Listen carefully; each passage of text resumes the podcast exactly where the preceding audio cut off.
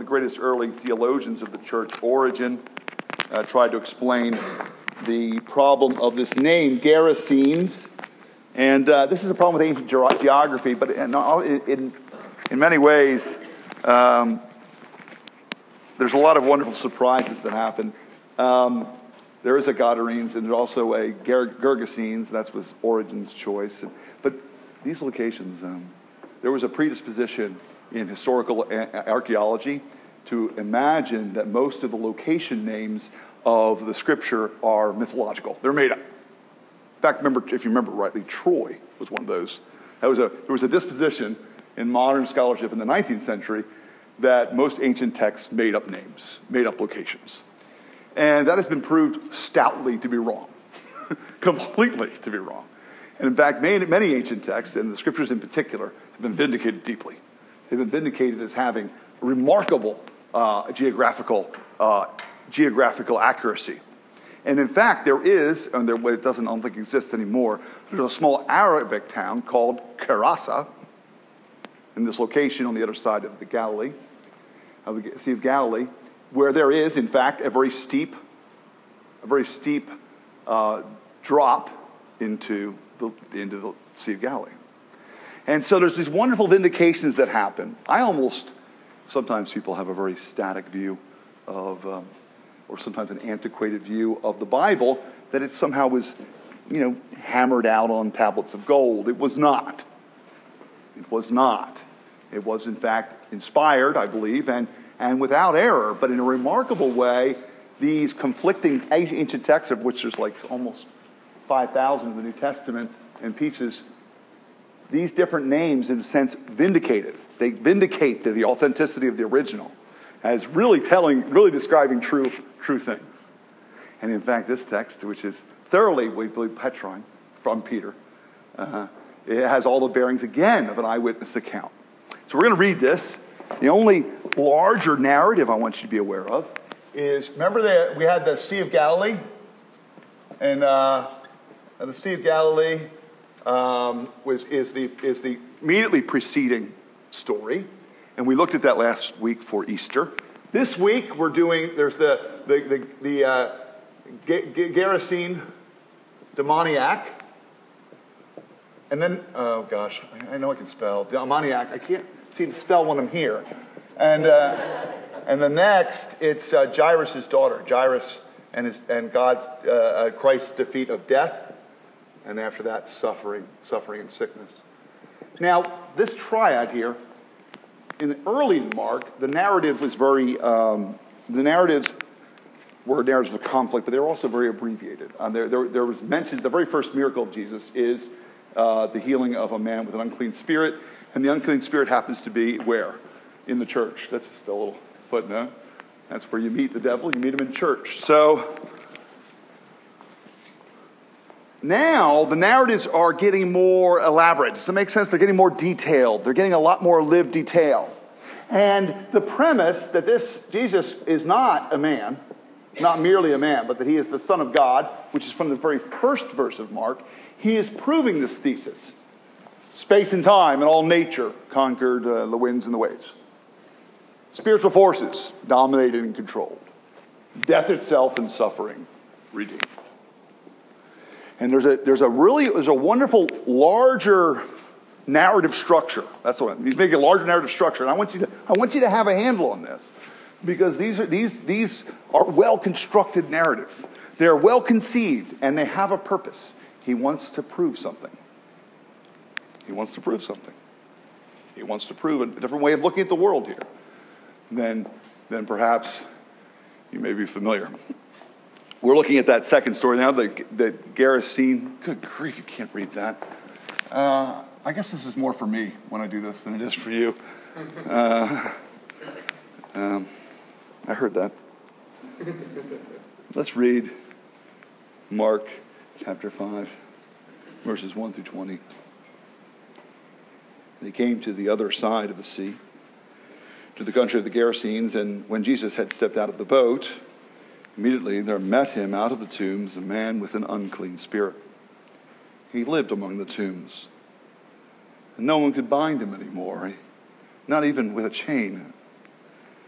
For he had often been bound with shackles and chains, but he wrenched the chains apart and he broke the shackles in pieces. No, no one had the strength to subdue him.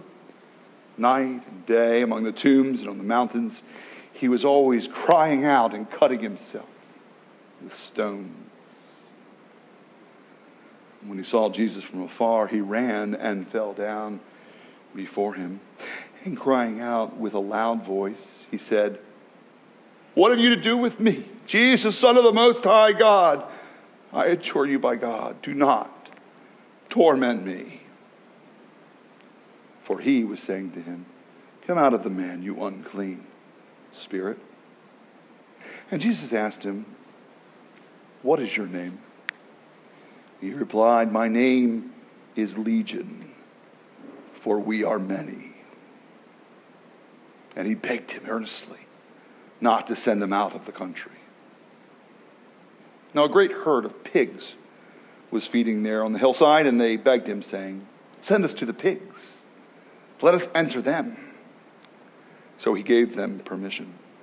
And the unclean spirits came out and entered the pigs, and the herd, numbering about 2,000, rushed down the steep bank into the sea and drowned in the sea. The herdsmen fled and told it in the city, in the country, and people came to see what it was that had happened. And they came to Jesus and saw the demon possessed man, the one who had the legion, sitting there, clothed in his right mind. And they were afraid. And those who had seen it described to them what had happened to the demon possessed man and to the pigs. And they began to beg Jesus to depart from their region. As he was getting into the boat, the man who had been possessed with demons begged him that he might be with him. And he did not permit him, but said to him, Go home to your friends and tell. Tell them how much the Lord has done for you and how he has had mercy on you. And he went away and began to proclaim in the Decapolis how much Jesus had done for him. And everyone marveled. Let me um, let me ask, let me ask God to visit us this time. Father, I, I pray for a visit, a visitation of your spirit that equips me and, and gives me wisdom, gives us wisdom together, really, to grasp uh, what these stories might mean for us. Uh, and we pray this in Christ. Amen. Um, you know, I was thinking about with this text today, uh, sometimes there's a format in this time. I, I've invited questions. Uh, I didn't plan on saying doing that today, but it seems like it might be a good idea if you have any. There's a lot. This is a very strange, strange text. Um, sometimes people get hung up on different parts and pieces. Uh, there's the ecological crisis, right? The ecological crisis, uh, the destruction of a bunch of pigs, for example, and uh, people are puzzled by this, alarmed. What? And uh, and it's, it's, a, it's a strange narrative. Is strange isn't it? I find when it comes to the, the demonic that there are two, there are two kind of, uh, there are two wrong responses credulity and naivete. Now, those might look like the same idea credulity and naivete. But the credulity that I see uh, is more prevalent amongst superstitious Christians what I mean by this is that I'll give you an example. I was recently at a conference and I heard a preacher talking about how at a local coffee shop uh, there, he had witnessed proof of a man demon possessed. I was listening to him like, wow. I mean, it was a big room. I was Listening, wow, really? I'm thinking, what did he see? He goes, he was able to move a pen and make it spin on the table. And I'm sitting there and I'm like, I know how to do that magic trick, you knucklehead. It's the first thing I think. I know how to do that magic trick. It's really, really easy. Credulity. In other words, this is the, uh, this is the, the overemphasis, that, in a sense, an over fascination, uh, a, a, mystical kind of overreach of the concept of the demonic. Like it's just, it's kind of nutty and, and perhaps a bit, but it, it is very powerful. It's very, very present in the Christian tradition and it pops up from time to time with alarming kind of uh, with alarming kind of power. And these kinds of stories, the story read today, where uh, a demon has a name and it's freaky and it sounds like a horror, it's, doesn't it sound like a horror, scene out of a horror movie? I think there was some horror movie called Legion or something like that about demonic, but it, and, and so it, it really has all the parts and pieces, and it would seem to invite that. I think it doesn't invite that. I think it's there to tell you that this how real this is, not to tell you what it real all, all the details, but it's there to tell you it's real. Because on the other side is naivete, and the naivete of this generation in Silicon Valley and in San Francisco is to imagine that these things are mythological, and they are not. They're not mythological. They're not mythological. What is mythological is, is the model for personhood that this generation believes. And so, my goal today then is to ruin, I want to ruin everybody's day. That's my goal today. I want to ruin everybody's day. First, I want to ruin your day, David, and tell you that AI, the singularity, will never happen. and I'll tell you why.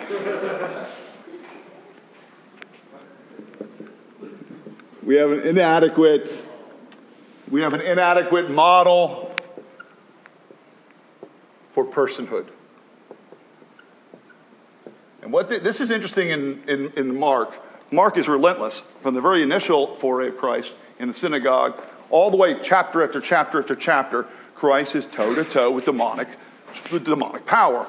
And what this text is telling you, you've got to realize that demonic power is real. The reason I make the argument that, that, that, uh, that, that AI is not possible by this generation is because it has an inadequate model for personhood. It does not acknowledge that you and I are the intersection seamlessly of the spiritual, the mental, the soulish, the immaterial, and the material, and the biological, and the mechanical. We, we are all those things. This is, a, this, is a new, this, is a, this is a very ancient model for what it means to be a person, a man, or a woman, right? And what it means, to, what it means our identity. The new modern identity is, re, is reductive. In other words, it, it, it, it, it, it in a sense, it, it, I think it unmans man. It dehumanizes the human by insisting that you are merely biological and mechanical. And, and, and in such a model, an, inadequate model, of course you can get AI. We should be able to do it, right? We should be able to get there because we can do, we can create those mechanisms. I maintain that is a false view of humanity. And what and we're being invited to, in a very, very, you know, I was thinking about this today. What this kind of text invites us into is a whole new ge- geography of thinking. It's a whole, we're, we're resistant to it, and it's, it's, it's, it's odd. You know, our paradigm has a lot of tyranny right now, this paradigm that you can only, only what is mechanical and biological, et cetera, is real. But we all know, uh, and Discovery Channel and some of these other channels uh, exploit this knowledge, that there's all sorts of things those, those, those models don't explain. And of course, they try to create all these weird, you know, ancient astronauts and uh, odd, odd, all those things, all the data in life that can't be explained. You know, Nellie, we were talking about when you were talking this week about answers to prayer, right? You know, and, there's data out there that just doesn't make sense. And, and, and so, all things aside, whatever paradigm you're using, you have to admit, doesn't satisfy all the data. Even if, you, uh, even if you're just a biologist and you say, I don't believe any of this crap, Chris, you still got to admit, your, your paradigm is insufficient too. I'm claiming my paradigm sets up the truth, the reality, the presence, and the power of the Son of God over this present darkness. And it finally makes sense. Man's inhumanity to man, the collapse and the evil of this generation, the weirdness of it, strangeness of it, the destruction I see on the street, people talking to walls publicly urinating in the corner. I, naked. Cutting themselves, disfiguring themselves.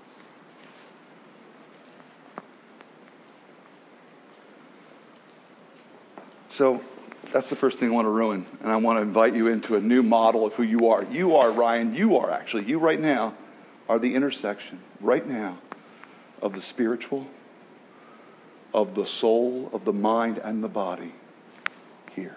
And you and I together are that. We're being invited to realize there's an unseen world. Now, the second thing I want to do now, it's kind of, so I challenge you. If you want to fight back about my, put it this way to those who believe, or to those who don't believe, no evidence will be suffice. I know that. If you don't believe, no evidence is going to suffice. To those who do believe, no evidence is necessary. right? I get that. There's a different, different ways of looking at the world. Uh, if you want to challenge me stoutly about my perceptions on the supernatural, and I'm unembarrassed, Christianity is an unembarrassed supernaturalism. That's one of its definitions. It's an unembarrassed supernaturalism. Then let's, let's, let's tango. Let's get together this week and let's debate it. Let's talk afterwards. My second thing I want to ruin, after I ruined David's hopes,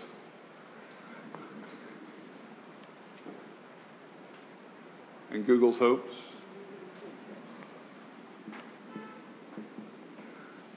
Want to. Here's what's really compelling about this text. And this is kind of a, I'm trying to think of how to get at this and get at this truth, and so you can see it, we can see it together. Um, we're living in the Gadarene demoniac. This city is a madhouse.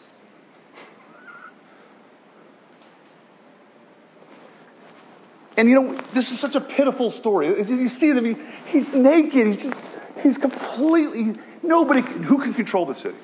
Does anybody have control over the city or uh, it's, it's interesting, a number of cities have locuses of control. It's really hard to figure out what it is here, apart from just being money, drugs, and sex. Those control the city, but who's the controlling? They're there. Nothing ever gets done in this city because of it, because of all the competing interests. It's very hard to get even get a little railway to go half a mile north. The madness of this generation seems to me to be personified by this, this person.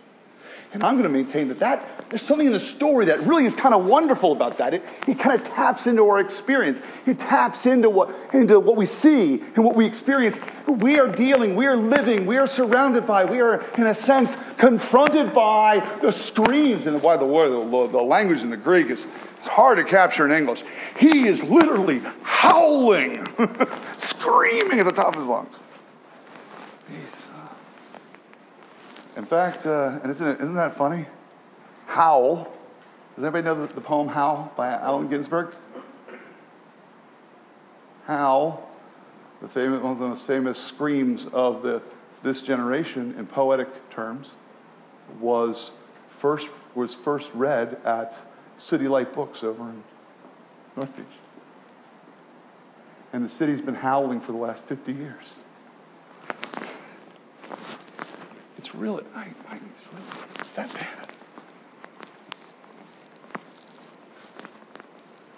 But Christ comes with victory.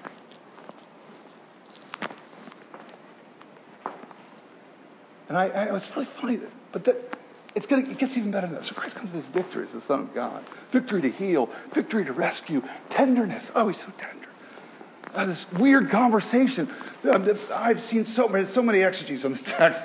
This text is bizarre. Christ is having conversations with demons. And what, what's the purpose of all this? And it seems to me that it wants, it wants to take this premise of the glory of Jesus Christ and the greatness of his stature and the reality of his divinity and push it, Mark's pushing it, so that the ruin of our lives, when, when, when Christ's victory the ruin of our lives, when it smacks into the ruin of our lives, changes everything. And it doesn't matter, in, in a sense, the Gadarene, he, a, a, he telegraphs to us hope for the most desperate. Does that make sense? For the most removed, for the furthest out. And I want to participate in that hope for my city. I don't want to look at the woman taking a dump in the, in the street, and I've seen this, and go, you know what? That's never going to happen. That person's never going to know Jesus. That's a lie. And Christ is showing it to be a lie. And he has power to heal. Some of you may say, well, some of that's mental illness. How much is mental illness and how much is demonic or how much is, is uh, uh, addiction? And, but remember, if we, if we have a new model for personhood, we see these are all seamless. And He is a great Savior who heals seamlessly. He restores souls, He restores the addicted and the mentally handicapped and destroyed. You don't need to understand what the what the nexus of your person is like. You don't need to understand what well, what portion of this man's problem, that woman's issue, and on the street or wherever is psychological or conditioned by the ruin of their lives and abuse and use of drugs and mental. You don't need to know. It doesn't matter because Christ's power, Christ's power is the centerpiece here. It's Christ's power. It's so wonderful how he, and they all marvel, but they all marvel at. He's just sitting there peacefully, completely changed. I want to participate as a church in Jesus' power being known like this, in his power to rescue being known like this. Observe first. This is all gospel love.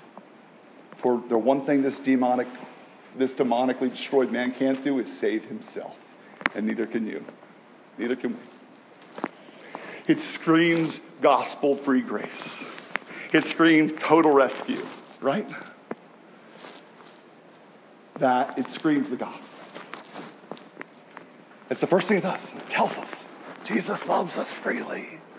Nothing in my hands I bring, simply to thy cross I cling. And all the freedom of the gospel exists. We can't save ourselves. And we can't save the city.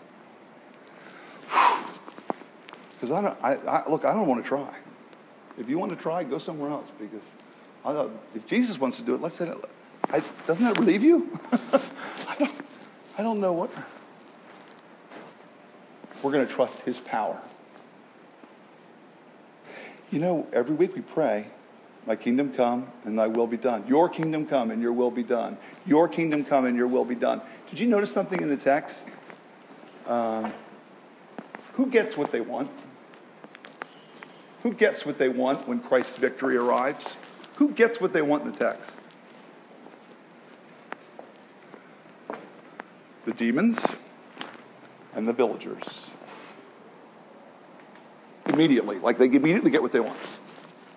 It's just pathetic. It's very sad, in fact. Uh, the demons get what they want, which is some further or greater ruin, since they realize they, they're not going to be able to be with, the, possess this man, this weird uh, this weird uh, possession they have over this character. they realize that's their trumps up. And but what destruction can we reach? What can we do? And Jesus, in this weird place of mercy, shows mercy on the demonic, and he does. He's merciful to them. He doesn't just cast them out, and then he does what they've asked, and a tenderness he has. And then, then they just they they get what they want. They sabotage. They make him look like an immediate physical threat to the well-being and the, of, of, the popular, of, of, the powerful men of, the, of that area. And nothing will get people's attention more quickly than a threaten, threaten, their, threaten their investments, right? They get what they want. Villagers, hey, uh, could you get out of here? Could you get out of here? They get what they want. Who doesn't get what they want? The demoniac. It's such a, it's such a tender moment. You know, he went from disgrace to grace, right? And uh, all he wants to do is be with Jesus. And Jesus says, no.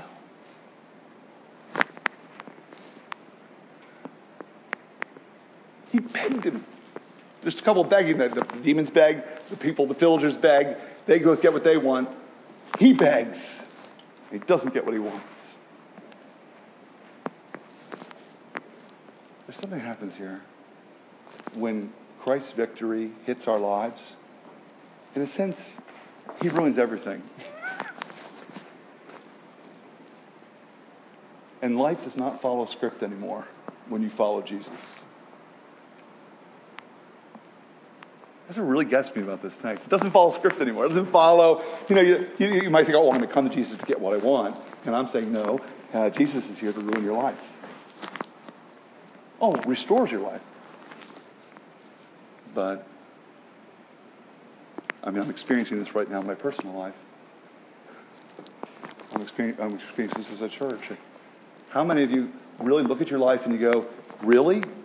Was this the script you chose, Brittany, for your life? Was this a script that you, was this how you wanted? Didn't you beg for something different?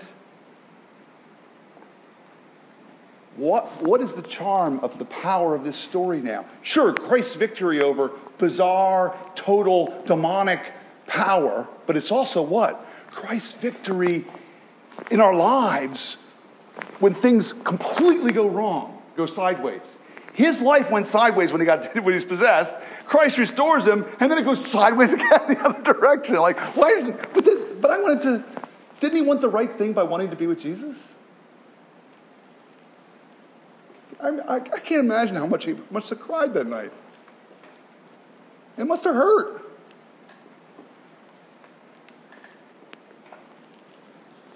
And uh, I picture that what the scriptures in their wisdom and what Mark in his wisdom is presenting to you is a glorious victory of Christ, and you don't have any control. He doesn't give you control. He takes it. But what happens here? Christ doesn't get what he wants either, it seems like. He's like he wanted to go there and they rebuff him and leaves. But he sends the demoniac. Where does he send the demoniac? This is the final ruination of our life. Ruin your day. Where does he send the demoniac? To the Decapolis. And that's 10 cities in the area. They were a collection, they were a confederation of cities that had been around for about 100 years at this. And um, including Damascus and some others. Christ loves the villagers. He sends the demoniac to go tell them. These are the people of that area. And how does he respond? He responds by sending and by mission. And the final thing that happens, if we really encounter Christ and the way his the grace in a sense comes and is glorious, and we become a glorious ruin, as it were. Um, uh, the third thing that we, Christ does, I think, in a sense, is he, he ruins us. He ruins us with, his, with, with, with new purpose. He ruins us with new purpose. And the idea, uh, the idea that's pregnant here in the text is that if we will and have encountered Christ and his greatness and his authority, we are now, you know, with a certain sort of um, inevitable push of love are people who go and tell, who go and tell, who go and tell, who go and tell. You must go and tell because they have witnessed the power of God. They have witnessed the power of God in victory in their own lives, and they are animated with new love and desire. And, and it maybe wasn't what they wanted, right? He didn't want this, but this is what he got. Uh, there's speculation sometimes he's the an author maybe of Hebrews late. Like, oh, everybody's wondering, like, who, is, who does he wind up being? in the kingdom. Is He, he becomes this missional force in, a, in a, 10 cities, not just one city, 10 cities. He who was conquered by self destruction and demonic power and mental illness and self destruction and total self annihilation is now the preacher, the mission on mission. And I love this final idea that Christ is going to come, in a sense, to ruin your life with a new purpose. I, um, I'm, we're having, we're going to have membership uh, soon. I'm excited about. I'm exci- honestly, I'm excited about identifying together as members. You know, I'm excited about that because, because us publicly assenting to a label, a name, a membership, has um, it's a good thing. Uh, my coach, uh, Tom, said uh, he, he had a warning though. He's because we're doing a little bit earlier than most church plants do it. He said, Here's your problem, Chris. If you take in members, people think they've arrived and they no longer are going out. Is that the threat now? There is, uh, uh, there is a necessary immediate, constant, urgent force for all those who truly know the power of God to broadcast. I witnessed it as a kid. Um, and uh, my father, as a Jew and a Buddhist coming to Christ, for my father, he's very, very, uh, very, very intelligent. But him, it was the, the, the force of the logical sequitur ruined our lives. And so my dad, fearless, pick up hitchhikers. And I know why he picked them up. And there's a bench seat in the front truck. And some of you have heard me tell this story. And I'd shift over on the bench seat of an old 60, you know, 50, 55 Chevy truck. I'd sit there. I'd see the hitchhiker get in. I'd look at my dad. I'm like 10. I look at my dad, look at the hitchhiker, and I think, that poor guy has no idea what's about to happen. My father would scour the highways looking for hitchhikers just so he could share the gospel. He didn't care. To him, there was a glorious urgency. He had met God. He had been saved and rescued from a life in bondage to drugs and idolatry and destruction. He was destroying our whole family. His violence all went outward to us, not to himself. And Christ healed him. So as I witnessed that urgency, that immediacy, the potency, and the power of the kingdom of God now pushing outward, it pushed me outward. And I went to this day. I want to push you out. Maybe you have plans for your careers and plans for your life, and maybe plans for what this church looks like, or how you fit in, or, or where you're going and what you're doing. Are you ready to have them ruined by by a gospel call to missionally love at work and tell the power of God? Let's pray. Father, Father, I thank you for for rescuing me. I rescued my family all those years ago. I, I, uh, I thank you for stories where you penetrate some of the ugly foulness, some of the ugliness that I see on the street that we see around us. And you penetrate it with, with rescue, with restoration, with wholeness. How, how can this be? Father, uh, these stories, um, I pray, I'm going to pray gently and tenderly right now that, that you would work to show and convince those whose skepticism and cynicism has prevented them from a, uh, having a, a true vision of personhood like you have, made in your image, spiritual beings. Father, I pray for our city. We pray for our great city for healing for it and uh, healing that will uh, that will be amazing. We pray for real, we do pray for victory over demonic power and demonic presence, and rescue, and uh, that you would, you would do.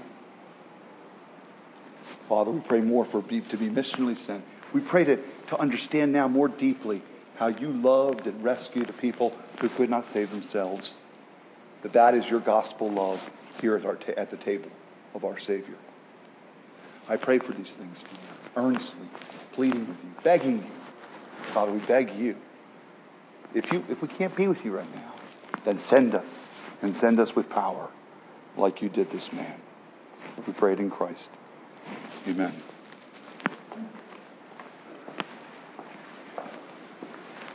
On the night our, our Savior was be, betrayed, on the night he was betrayed, uh, he took bread and broke it and said, This is my body which is for you, take and eat.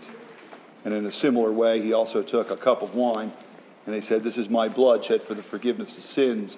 Take and drink.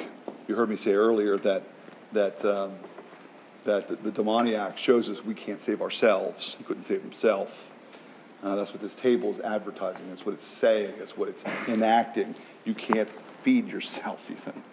You must be fed by God his body and his blood uh, are, are meant to communicate that Christ's saving love and saving power restores and heals and forgives all sin, all misery, all destruction,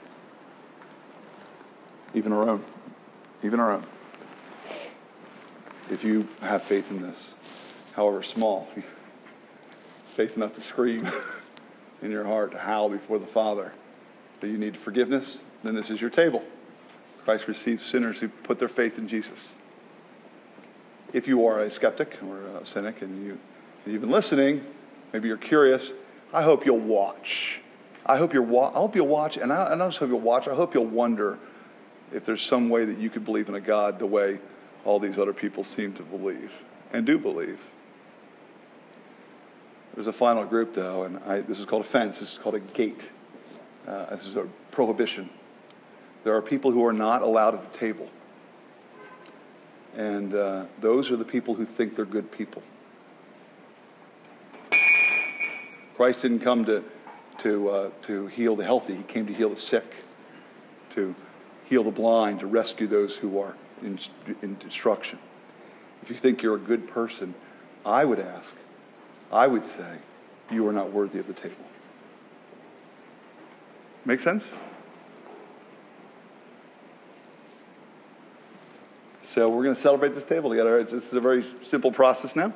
We're going to uh, we're going to read the Apostles' Creed together. I ask that that's the, actually the list of things that you assent to as true and factual, uh, and you, you believe. Uh, so we uh, we're going to take the table as we're doing the uh, Apostles' uh, Creed. We're going to come forward and we just get some wine. Oh, this is wine on either side, and grape juice is in the center for those who, whose conscience or practice or taste prefers it. And so that, that's, that's grape juice. We got rice crackers, and uh, for the gluten free folks, which is me actually, and, uh, and then we have wine. So anyway, get, get the, get, get the, get the, uh, the parson pieces. We'll go back to our seats, take everything together, and uh, be, be, be, dismissed with a doxology and, uh, and, uh, and a benediction.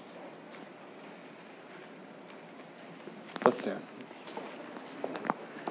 Tell me, uh, Christian, what do you believe? I believe in God the Father Almighty, maker of heaven and earth, and in Jesus Christ, his only Son, our Lord, who was conceived by the Holy Spirit, born of the Virgin Mary, suffered under Pontius Pilate, was crucified, died, and was buried. He descended into hell. The third day he rose again from the dead and he ascended into heaven and is seated at the right hand of God the Father Almighty. From there he shall come to judge the living and the dead. I believe in the Holy Spirit, the holy Catholic Church, the communion of saints, forgiveness of sins, the resurrection of the body, and the life everlasting. Amen. His body is good food, his blood is good drink. Come. Come the renaissance of the soul, the restoration of personhood, healing his body and his blood.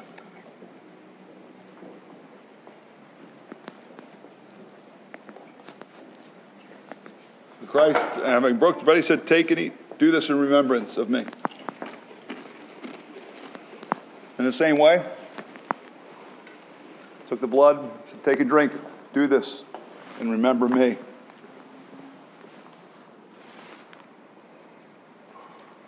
His body is good food. His blood is good drink.